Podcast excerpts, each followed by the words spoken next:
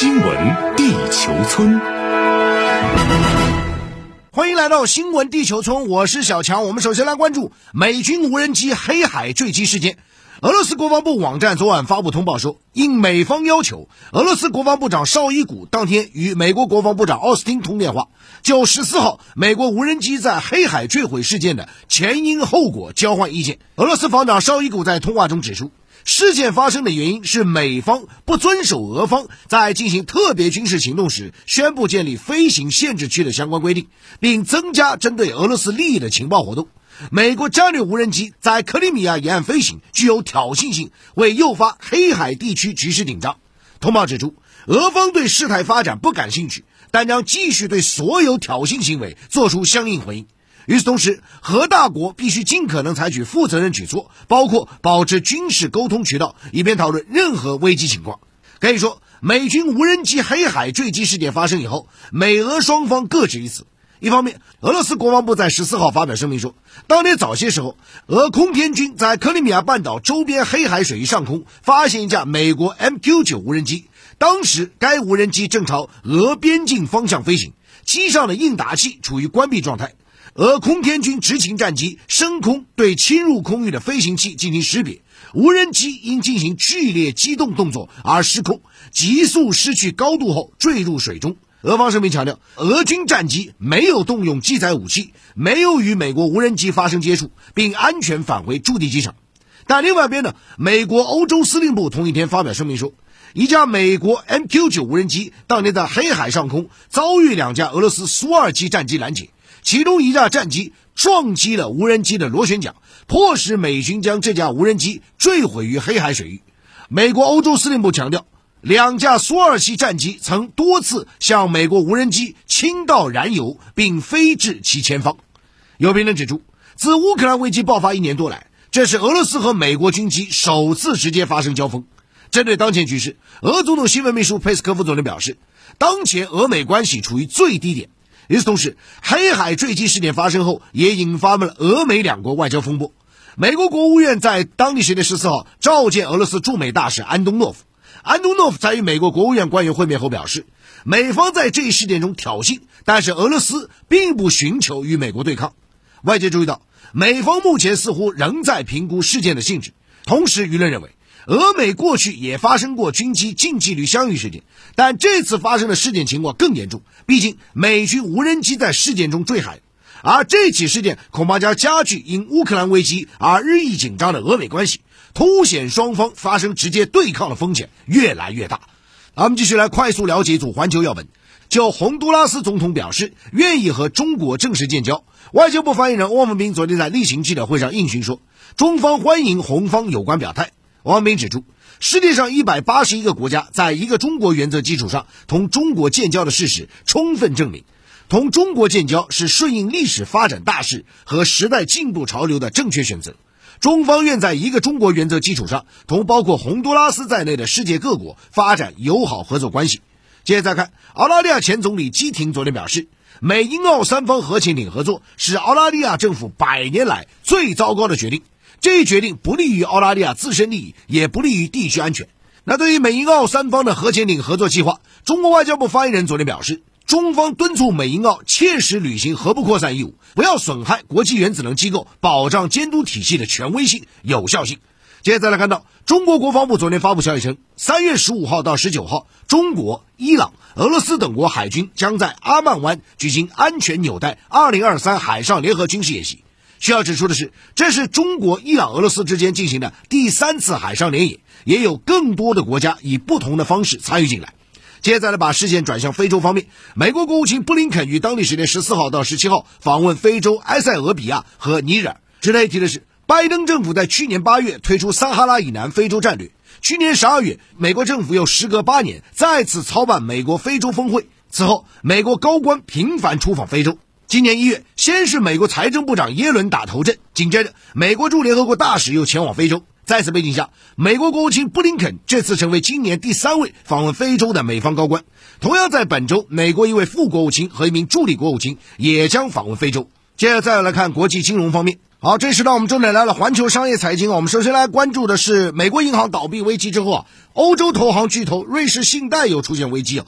这是不是一场危机向欧洲蔓延呢？现在全球资本市场也在高度关注。那么在一周内啊，包括硅谷银行在内，连续三家美国银行啊这个倒闭或者是清算之后呢，谁会是下一家的担忧，在全美甚至全球资本市场蔓延。尽管说啊，美国总统拜登日前称美国银行系统安全，尽管美联储日前宣布啊，将为符合条件的储蓄机构提供贷款，以确保他们有能力满足储户的取款需求，但是呢，近期我们看到全球资本市场依然是大幅度的震荡，所以现在呢，我们看到啊，大家也在议论纷纷啊，美国银行关闭事件究竟是怎么造成，会不会演变成全球金融危机乃至系统性金融风险，这些都在被议论了。那华尔街注意到呢，现在在美国方面，为了确保事发银行储户能够顺利取回啊这些存款，硅谷银行也好，包括签名银行也好，已经被美联储和财政部列为金融系统的系统性风险，从而有资格呢获得相应的融资支持。那市场分析人士认为啊，硅谷银行啊，这个签名银行等等，虽然属个案，但其他银行也存在类似的风险。尤其是去年以来，美联储大幅的提高利率啊，导致不少持有国债的银行承受还没有变现的账面损失。就什么意思呢？你账面的票是账面的价格。实际债券市场利率价格，因为美联储大幅度的加息，导致了债券的实际价格出现下跌，它的收益缺乏吸引力啊。那所以说，你现在很多的银行持有这些这些国债，那虽然账面上是这个，但是市场利率是出现下跌的。所以一旦出现流动性危机，一定是对上述金融资产割肉操作。那这样的话一来的话，又可能引发挤兑潮啊，所以不排除还会继续的暴雷。有美国知名投资人认为呢，作为二零零八年九月以来美国关闭最大的银行，硅谷银行可能只是地下室发现的第一只蟑螂啊。